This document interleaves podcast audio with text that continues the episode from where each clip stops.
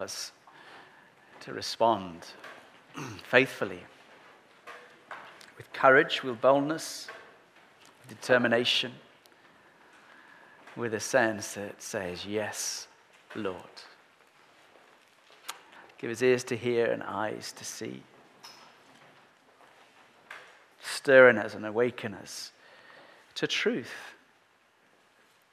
In Jesus' name, Amen.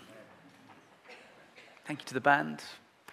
We're going to be in John's Gospel uh, again this morning, chapter 10.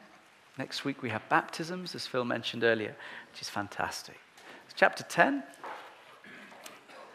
Remember, uh, last week Phil was preaching, and we were in chapter 9, surprisingly.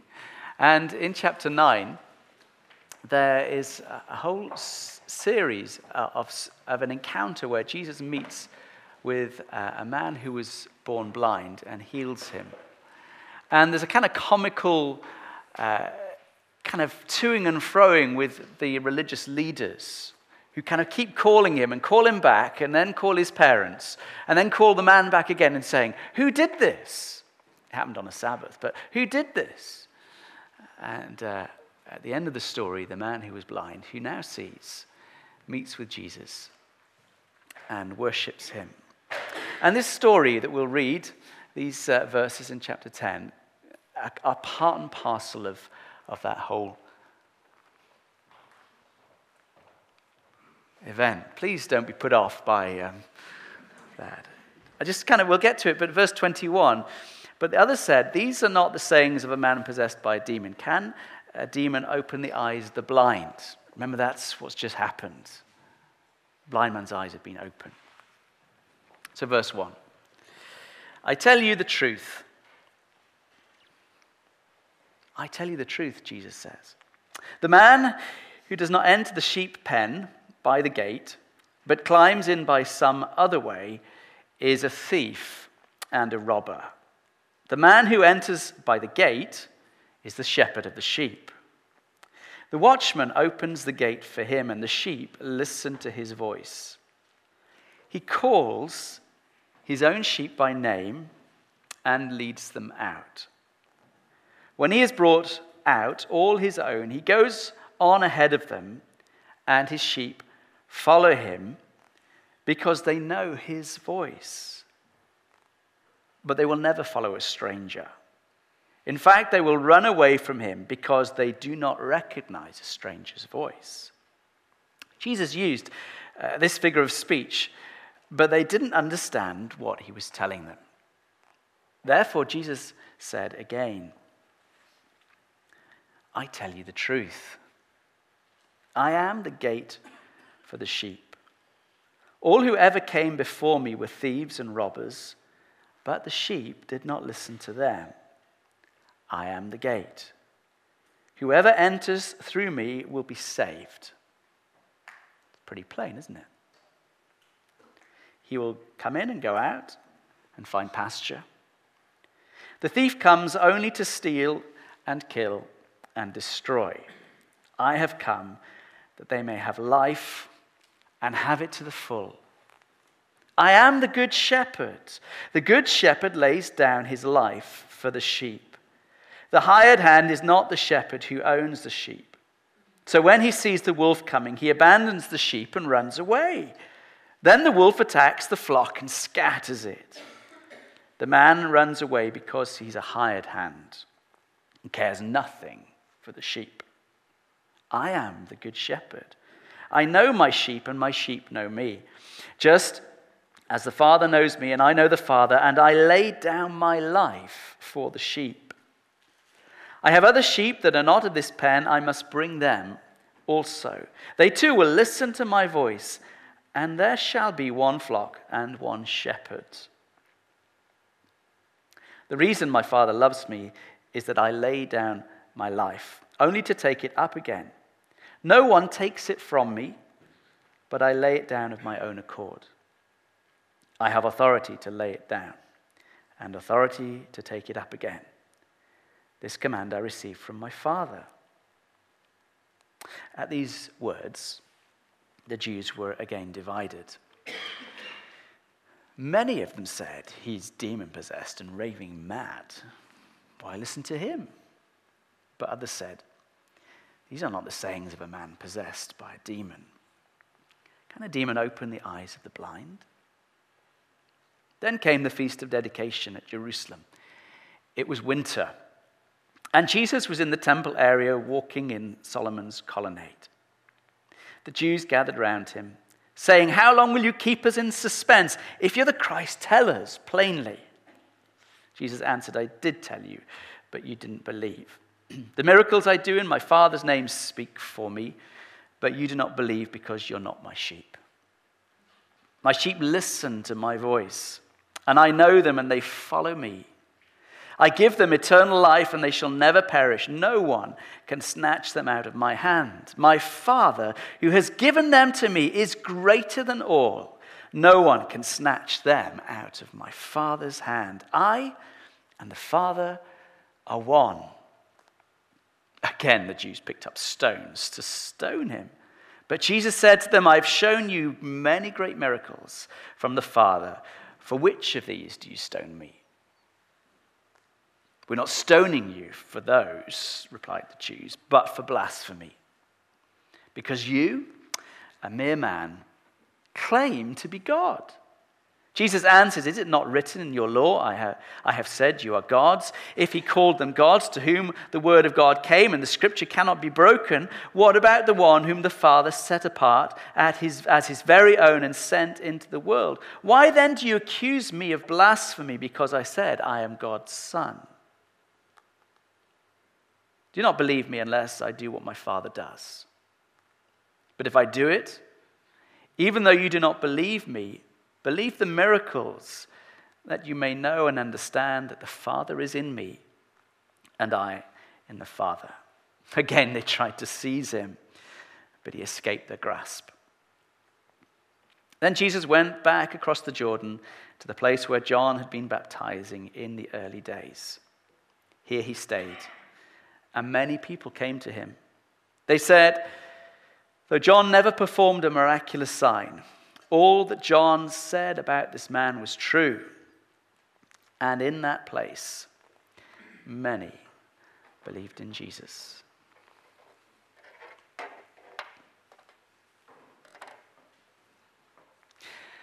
Um, who on their Christmas uh, wish list has, um, has put down that they would like to have a sat nav?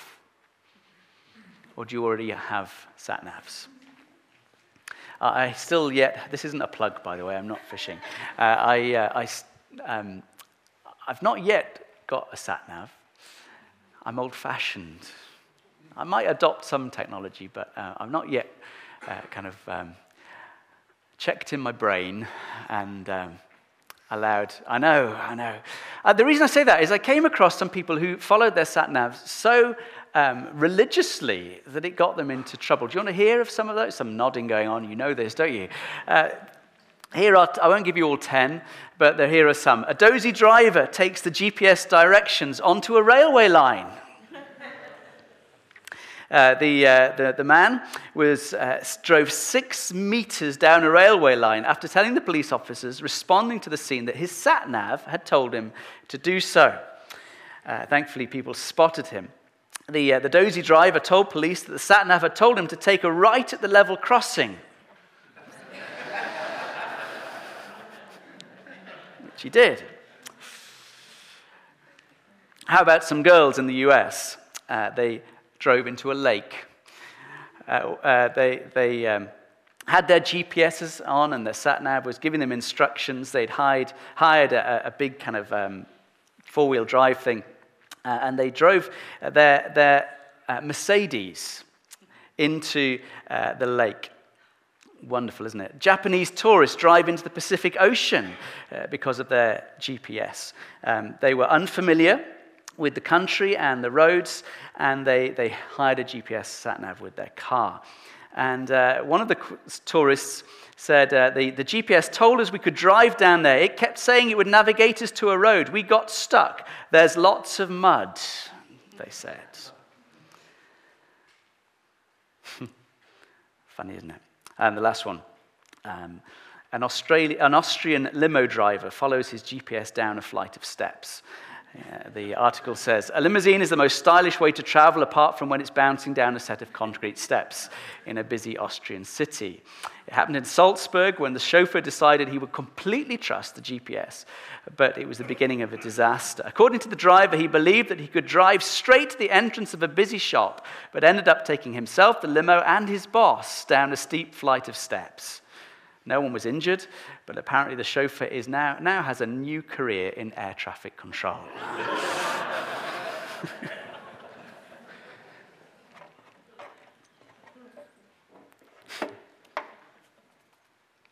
Easy to do. Who do you follow?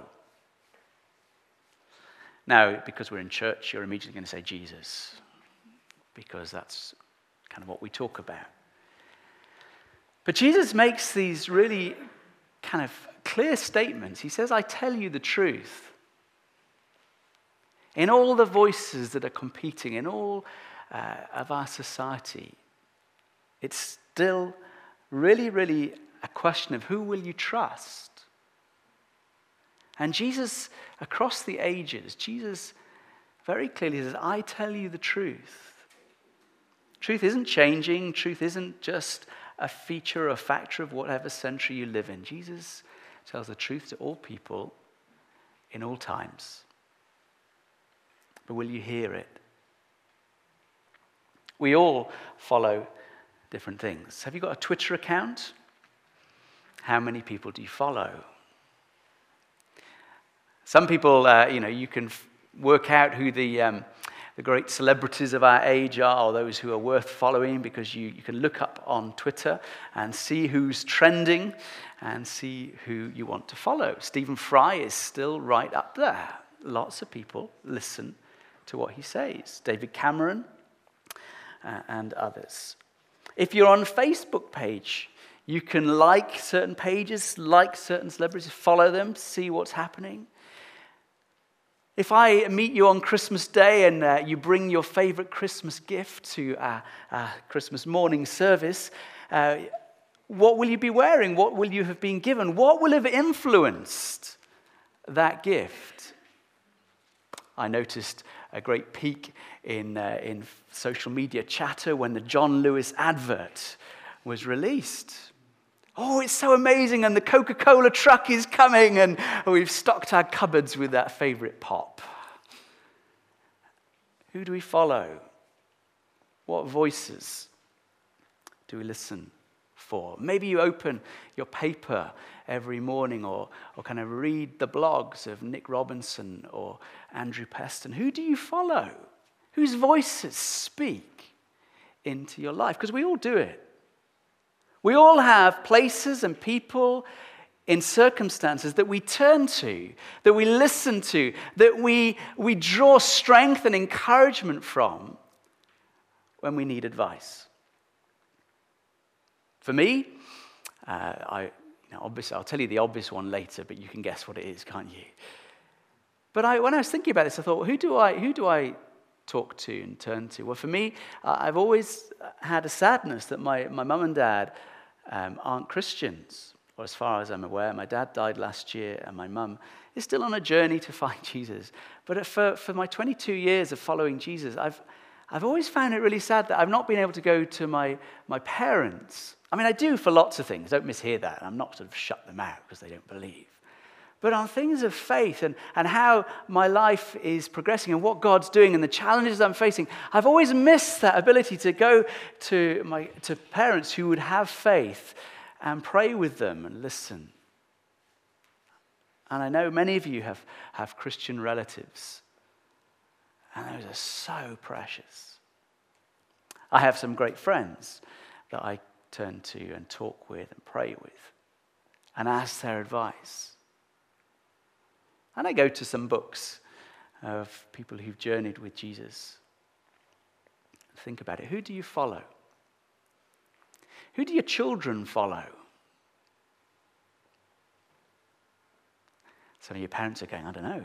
Who's in? Who's in? Is it Batman? Beckham's old hat now, isn't he? One Direction? Lady Gaga? She has hundreds of thousands of Twitter followers. I came across a survey, and it was uh, of school students, older school students, pupils. And the question was asked of them who do, they, do you turn to for advice when you're facing tension and confusion and crisis? Let's just have a little quiz. What number do you think fathers ranked at?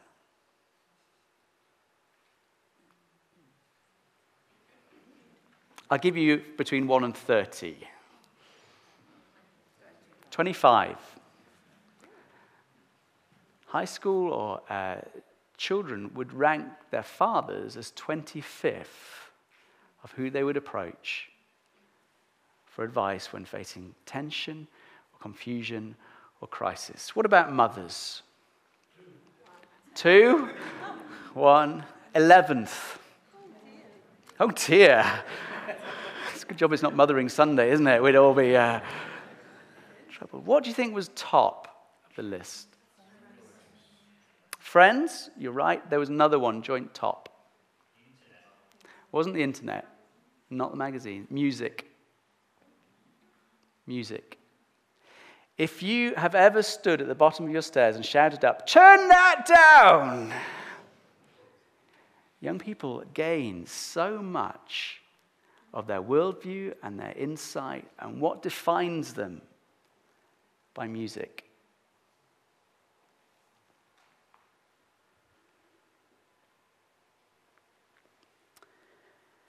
Who do you follow? Of course, we're going to answer Jesus? Well, I make that assumption. You know, I do make that assumption of you. And that's my prayer for you. You see, Jesus, Jesus is, is in Jerusalem and he's in the temple courts. And he's just done the most amazing thing. In fact, John says he's done some amazing things before, and these things are like signs. What are signs for? To point you to something. And this most amazing sign in, in chapter 9 is this man who was born blind, Jesus heals. Not a shadow of a doubt, though some people think it must be a different man. We've never heard of someone who has been born blind being healed. And actually, at the end of chapter 9, they kind of recognize it is, but they're completely at a loss to, dis- to decide how and who has done this. Apart from the man who was blind who meets Jesus and trusts his life to him. And in chapter 10, we get this, this whole kind of uh, discussion, and it features sheep. You picked that up, didn't you? It features a lot about sheep It's great in our rural Cotswold and, and Campden, which is renowned for its wool uh, and all that. You go to the St. James and it's all kind of woolly this and woolly that. And only need to visit a few. I don't mean the theology. a wool church, yeah.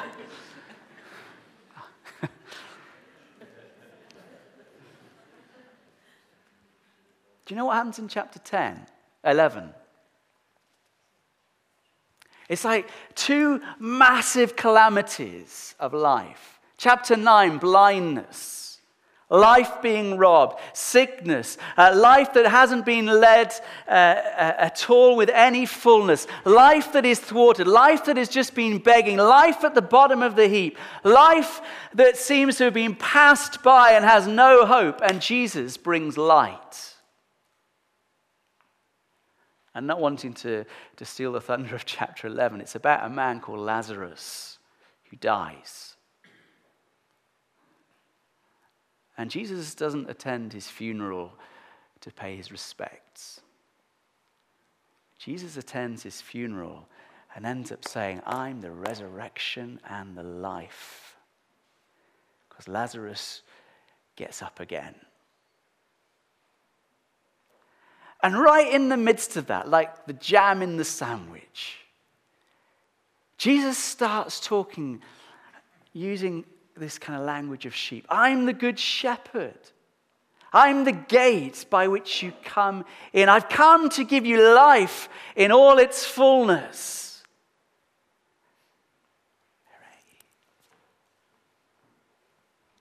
And the Pharisees the religious leaders have this great debate with him. They say, Really? Are you? How can this be? You're, you're, how can you claim to be God? Are you God? Jesus says, I tell you the truth. I am the gate. No one comes into eternal life except through me. He says it famously in John 14 I'm the way, the truth, and the life. No one comes to the Father except through me. I tell you the truth, says Jesus. I'm the good shepherd. You know, there's, there's lots of people who will, will disagree with me on this. You know that. You talk to anybody on Alpha, or you talk to your neighbors, or you talk to your children, or you talk to your parents who don't believe. They say, How can you believe that? How can you believe that Jesus is the only way? It's a scandal. It's outrageous. It's rude. Who read the Da Vinci Code? I did. It's a good yarn, but it's a yarn. But the trouble with the way uh, Dan Brown wrote it is, is he kind of had enough smattering of truth that it kind of made you think he's telling the truth. But he's not. So, Sir Leigh Teabing, who was one of the characters in the story, says this in, uh, in Da Vinci Code Almost everything our fathers taught about Christ is false.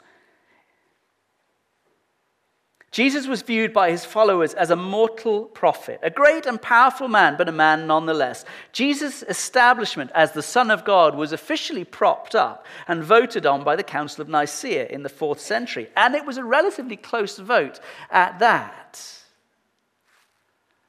He just reflects this view that Jesus, the Jesus that Christians believe, has just been morphed and changed and isn't truly the Jesus of history it is a creation, a concoction, a made up character that Christians now proclaim. And that belief kind of percolates and gets right into so many places. And say, and the subtext of that is don't follow Jesus because you can't trust him.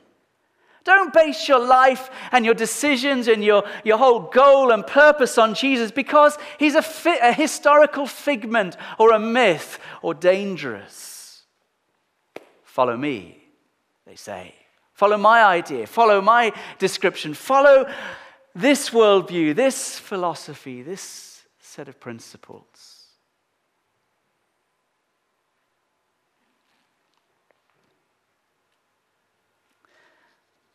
And Jesus says, Follow me. I'm the good shepherd. Now, to us, we kind of go, Oh, that's nice, Jesus. Yeah, nice sheep. For the, for the Pharisees, this was a radical statement. For those who understood the history of Israel, this is a radical statement by Jesus. You know, here's a man who's been born blind, healed. And Jesus says to them, I'm the good shepherd. He uses this language of flock, of, of place, of belonging, of, of gathering the sheep in. And he, he has this, this, this, this phrase, the good shepherd, the shepherd. And all those of Israel would go, oh, yeah. Oh, what's that famous psalm again that talks about uh, God being a shepherd? Pop quiz? For you? Psalm 23. We just sung it, didn't we? How does it go?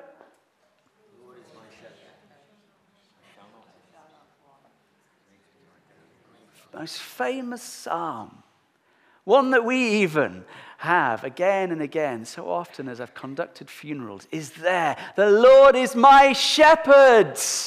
I shall not be in want. Goodness me, Israel knew that. Or how about, how about in Isaiah?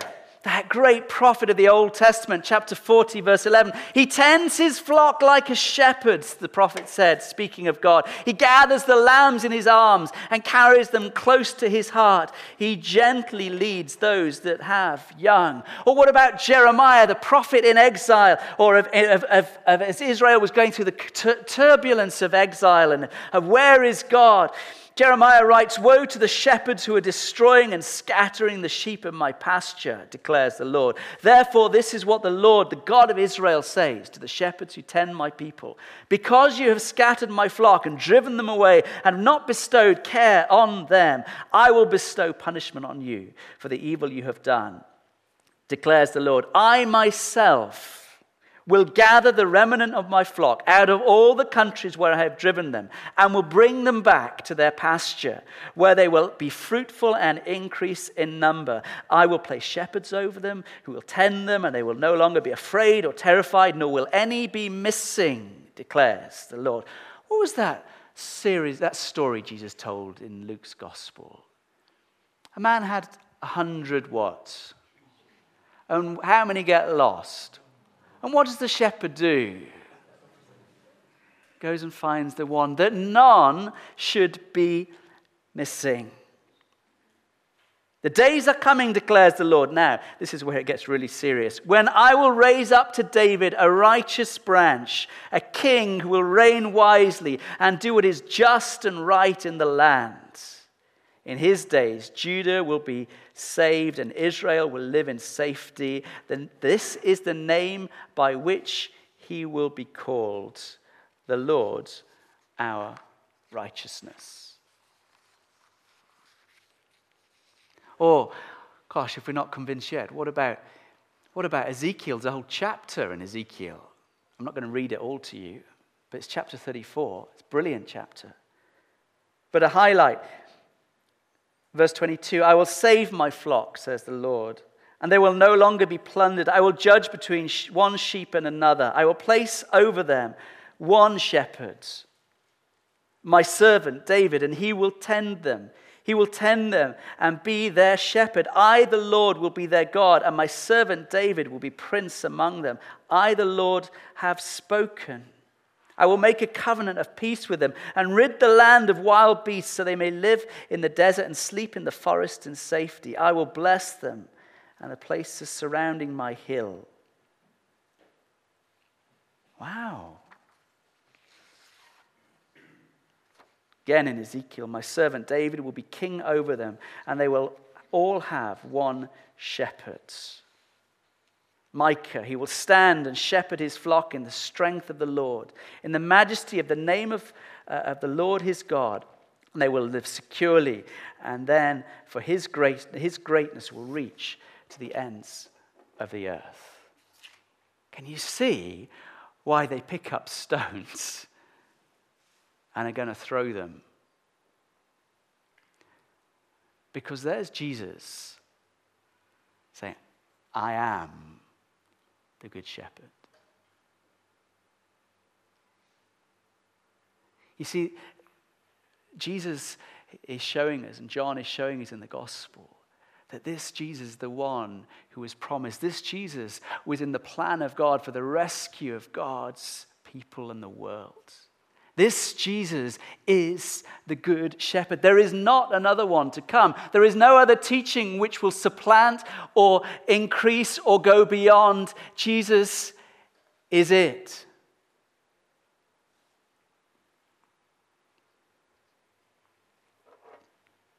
Wonderful. Who are you following? Who will you follow? Well, if you need any uh, more understanding of the credentials of, of Jesus, he charts them in the, in the passage. He says that he's appointed as the good shepherd by his father, he's not self appointed. Look at the responses he says he expects and he's seeing. The sheep, his sheep, listen to his voice. You know, there's been many who've refused to listen in the course of the verses so far, chapters and onwards.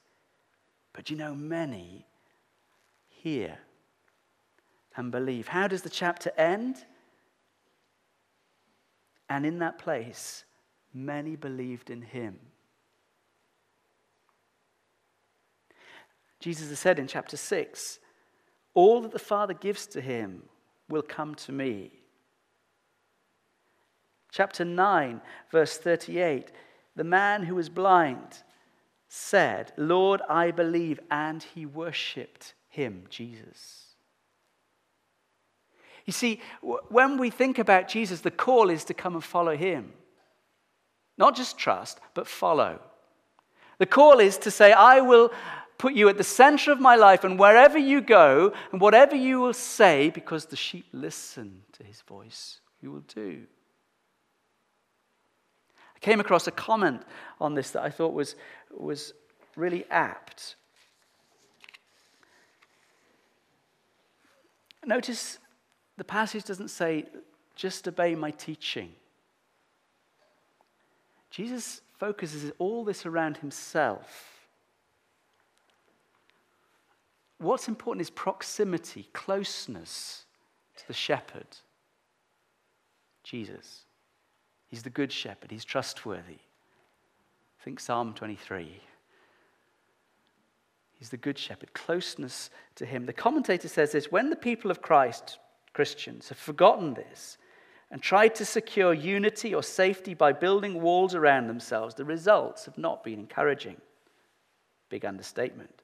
The walls have either been so comprehensive and wide as to enclose a number of wolves along with the sheep, with dreadful consequences for the sheep. Or alternatively, they've made the wall so restrictive as to exclude more sheep than they enclose.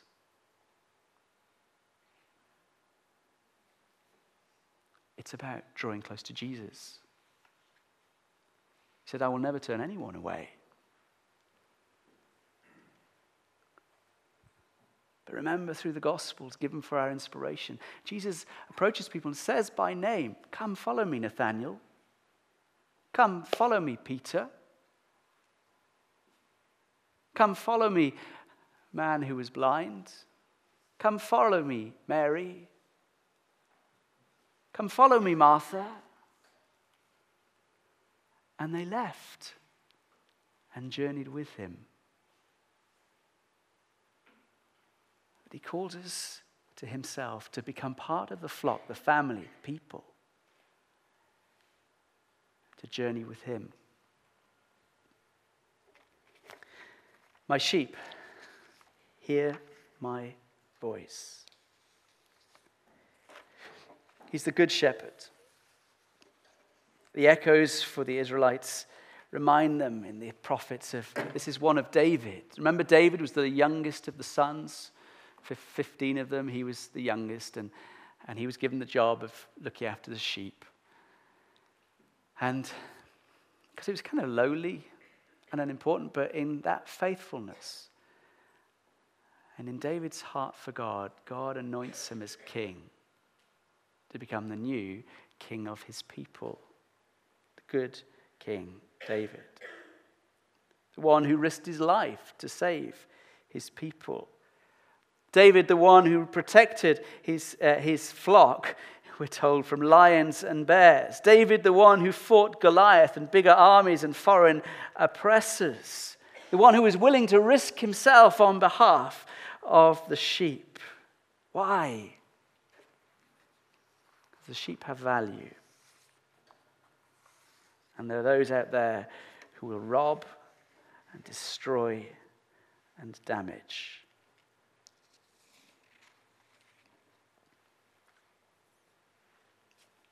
Why is this shepherd metaphor so valid? Most Christians get a bit angsty about this, don't like being a sheep. Maybe we should be a pack of dogs. No, maybe not. What about a, a pride of lions? What about a flock of doves? Well, Jesus says sheep bat. Saw some sheep recently. They were ugly, dirty, smelly things. And they were looking a bit sinister as I walked through their field, like they were going to chase me and not be nice. Shepherding is an unglamorous job. Shepherds hang around them, but not many other people do. Why? Because they're dirty and they can be dangerous and do dangerous things, and they're a bit dull, I think. Sheep, For the shepherd, all he has is the animals for company, and he sleeps outside and he fights off wild animals. And everyone thinks, well, I've got a better job than you, mate.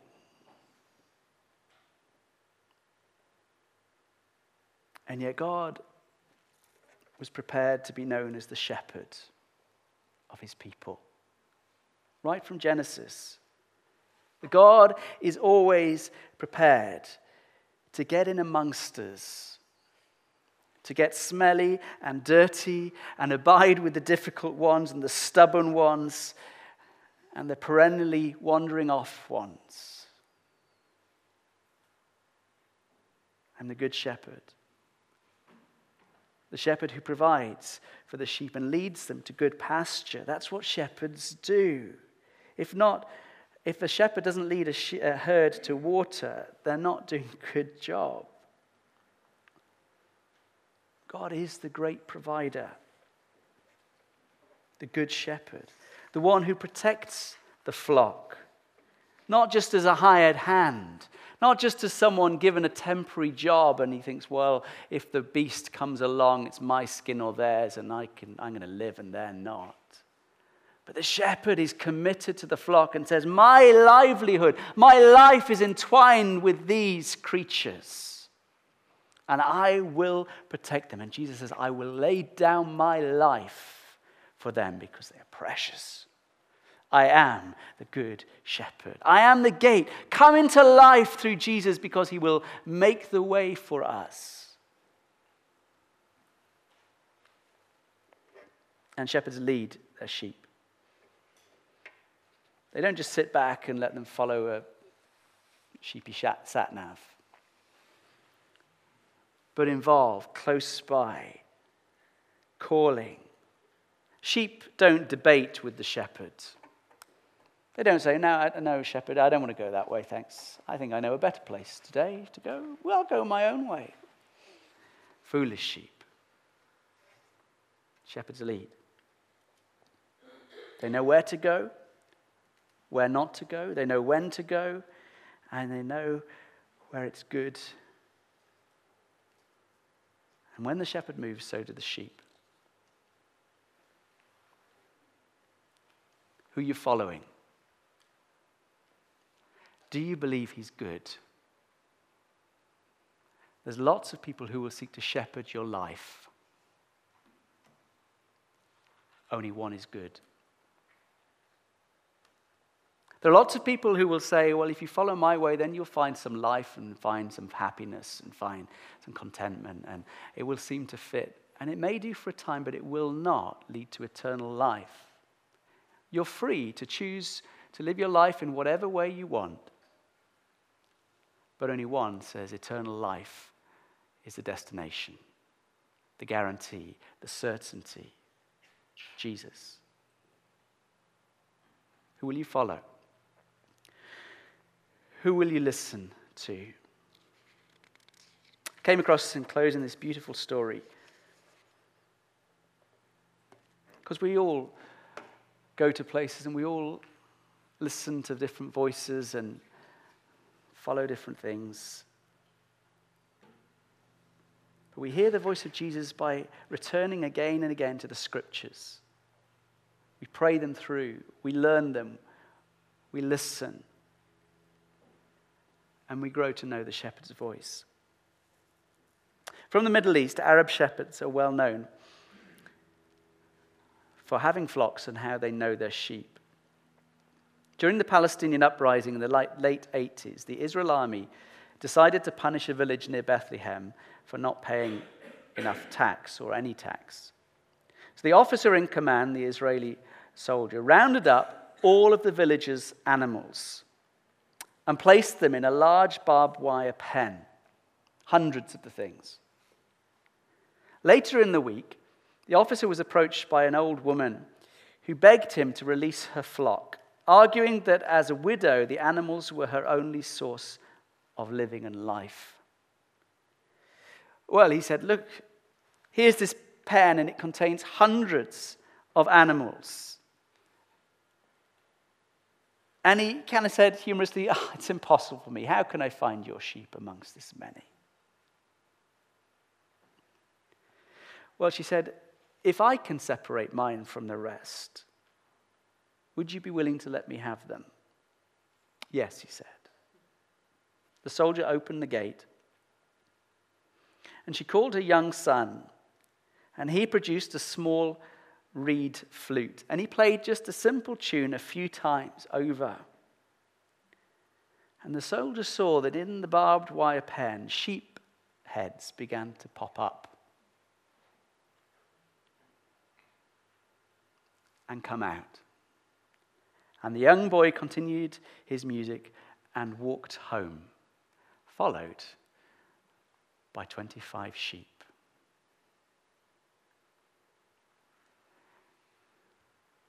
They knew to whom they belonged. They learned to recognize his voice. That in this day and age, where do we turn to? Who do we follow? To whom will we listen? When the decisions and the crisis and the point of tension comes, where will you go? Will you have learned in the good days to listen to his voice and know his tone so that you'll know the way to go? One of my dear friends is, is really struggling at the moment. He's had his gallbladder out and there's pain, and he's really questioning kind of why God hasn't restored him. He's 42. And I sat with him this week and I prayed with him. And I just spoke over him truths that he's known for a long time and said, Remember them. Because they're true in the good days and they're also true in the dark days, through the valley the shadow of death. The Lord is my shepherd. I shall not want. I am the gate, Jesus says. Will you come in? Will you come in, Mary and Sue? Will you come in, David, Keith? Will you come in? Make your home with me, become part of the flock, and follow me all your days the great, good shepherd. Should we pray?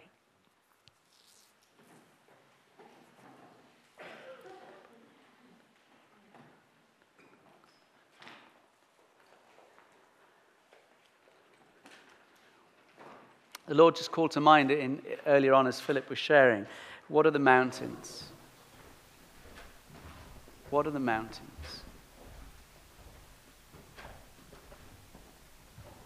Where is your vision focused? Is it focused on the difficulty, the problem, the tension, the worry, the fear? I encourage, encourage you to turn your attention to the Good Shepherd. I talked about proximity is really important. Closeness to Jesus. Because it takes our eyes off the mountain and the eternal one, the Lord of life, the healing one, the comforter, the restorer of our soul.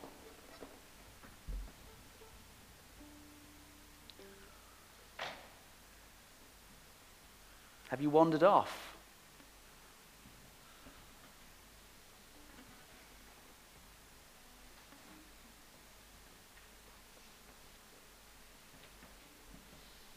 You're thinking that flock over there looks more fun than this one.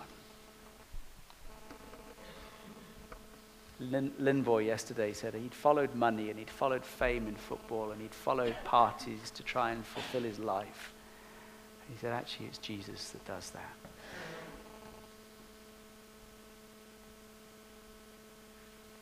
Have you forgotten that it's really important to read the scriptures?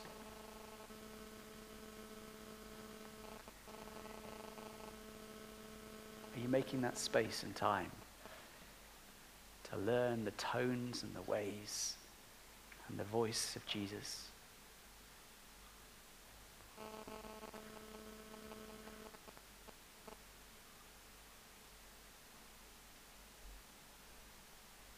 Will you put your trust again in Him, Good Shepherd?